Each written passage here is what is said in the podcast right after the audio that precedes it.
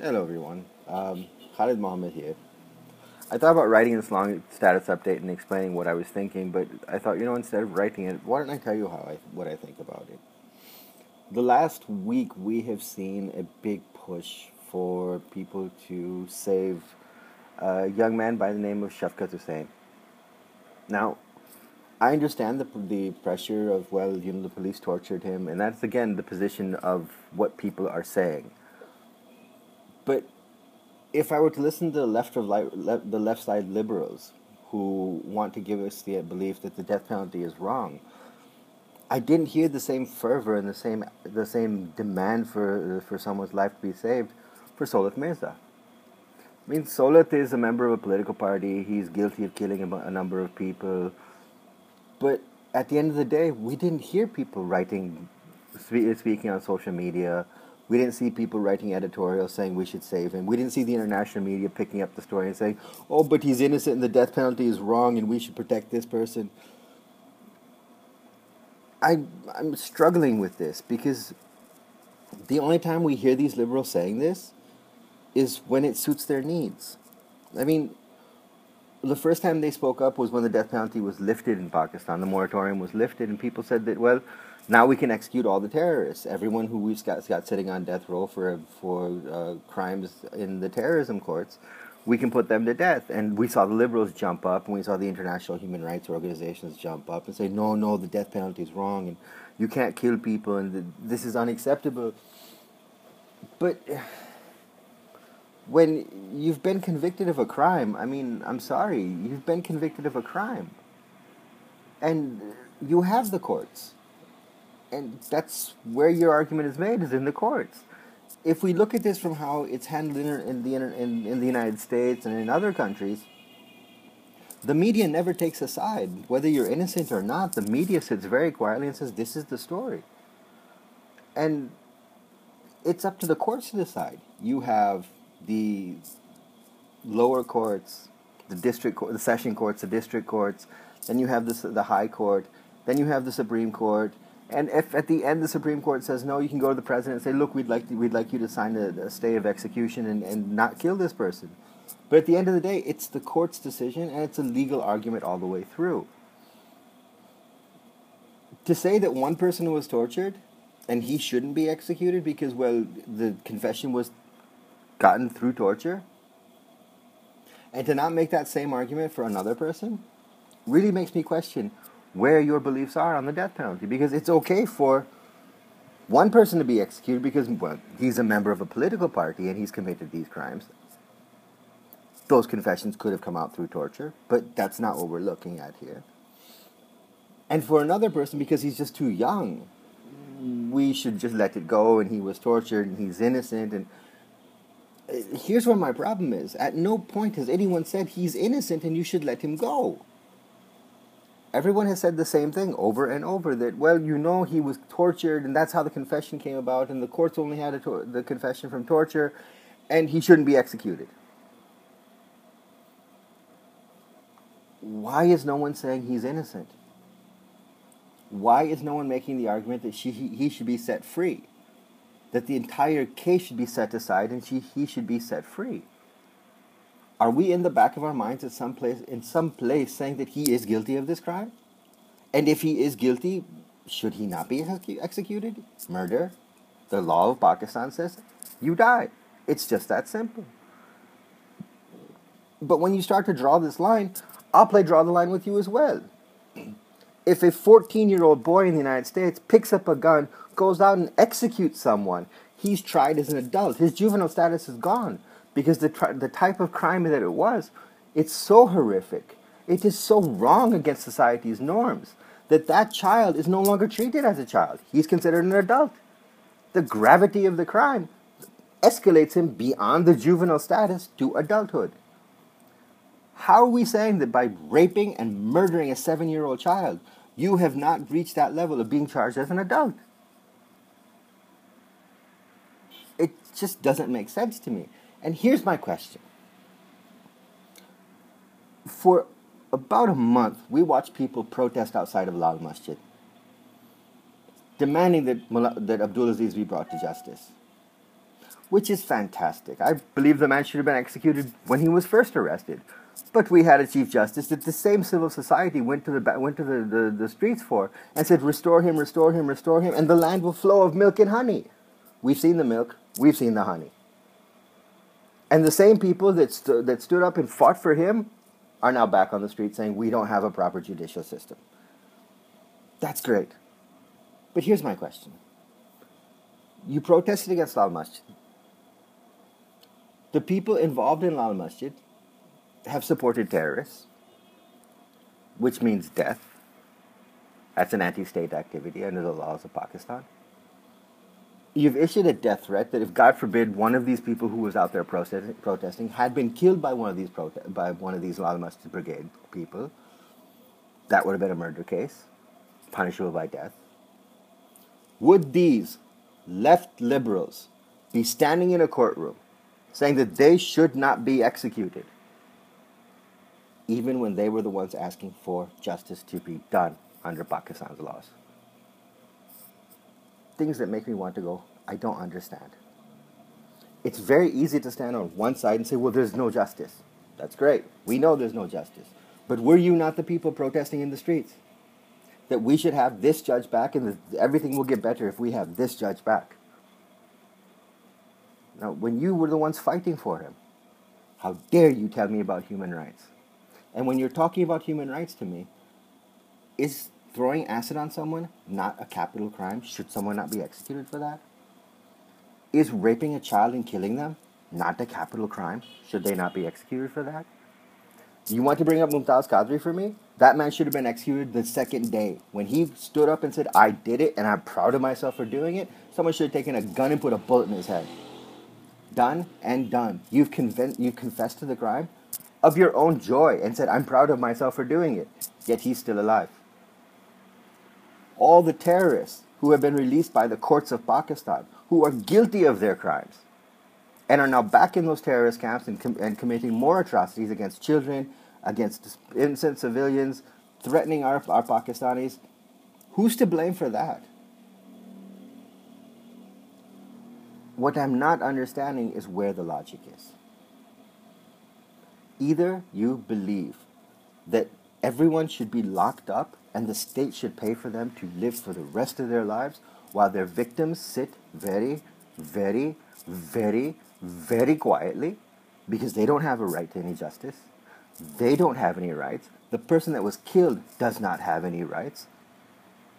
But the person who committed the crime, they should be protected under the law. The same people who say they don't accept our laws, the same people who say they don't accept our Constitution, should be given human rights?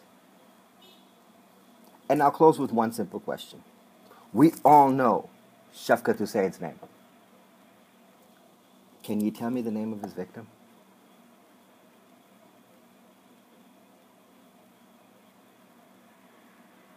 That's the question we should be asking. Is why you've made such a big story out of the person who committed the crime the person who was charged with the crime, the person that went through the courts and was convicted of the crime. Can you tell us who the person was that he actually killed? Who he, who he raped? Can you tell us who he was?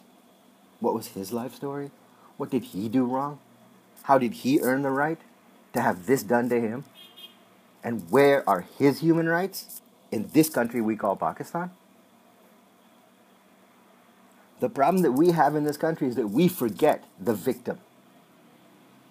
We always look at the perpetrator and say, oh my God, they're the ones who are the victims and not the people who were victimized. And I'm really sorry for all of those people that believe that I'm wrong, but I'm going to tell you clean and fair. When Lal Masjid happened, for six months before that, before that, everyone from the media all the way to the civil society was screaming and yelling, why isn't there being action taken? Why isn't there being action taken? The day the first shot was fired, everyone changed their position went, oh my God, they're killing innocent people. The army's killing innocent people. The army's killing innocent people. How did they go from being in, from being criminals to being innocent when they fired the first shot?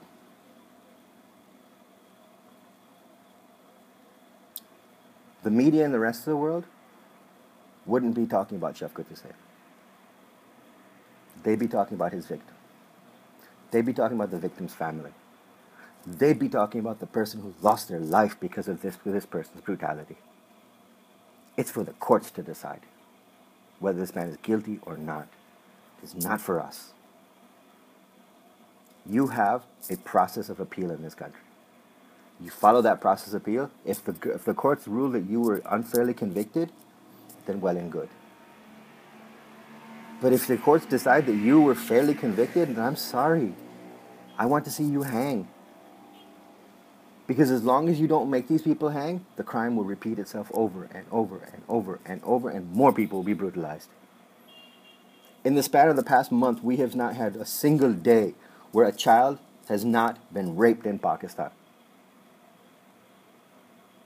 And here we are, taking out international campaigns, screaming and yelling on social media save this pedophile's life, save this murderer's life, let him live, let him live, he was tortured.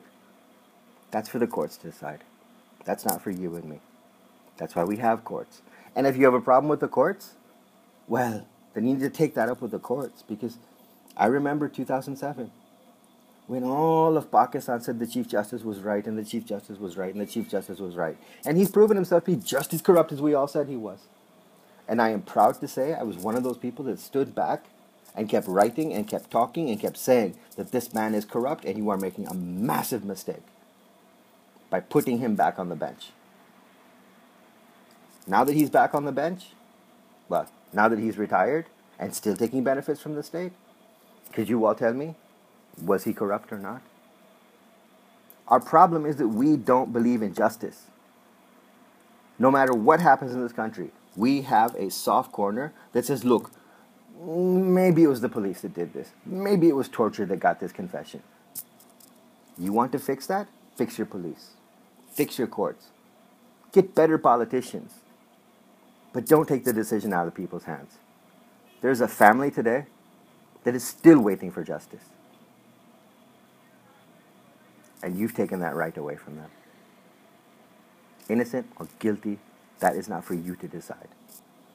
That is not for me to decide. The courts made the decision. There's an appeal process. It's High Court, then Supreme Court. And if Supreme Court says, no, I'm sorry, he's guilty, looking at the preponderance of the evidence, he is guilty, then you've lost. It happens around the world. That's why you have a judicial system. Think about these things. This is what the liberal left wants you to believe that they have the silver bullet, that execution is wrong, that the death penalty is wrong, that our justice system is wrong. But it was those same left side, left liberals who were standing up and yelling for the Chief Justice. It was those same left liberals that were standing up and saying, "This man will bring us better, a better judicial system." This is a result of the better judicial system that we were promised by that person. How long, how long are we going to listen to this? How long are we going to believe these people?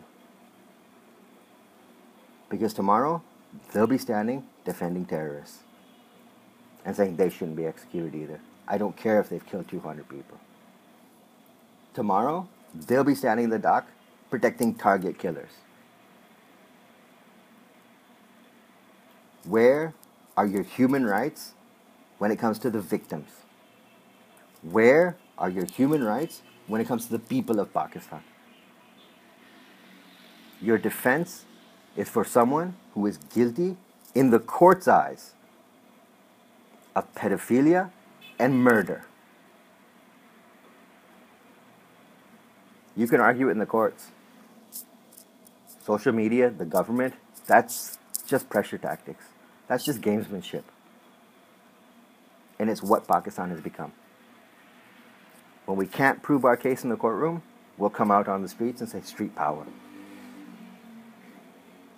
If you believe he's innocent, let him go. Let him out of prison today. And when he rapes and kills another child, then we'll ask you that.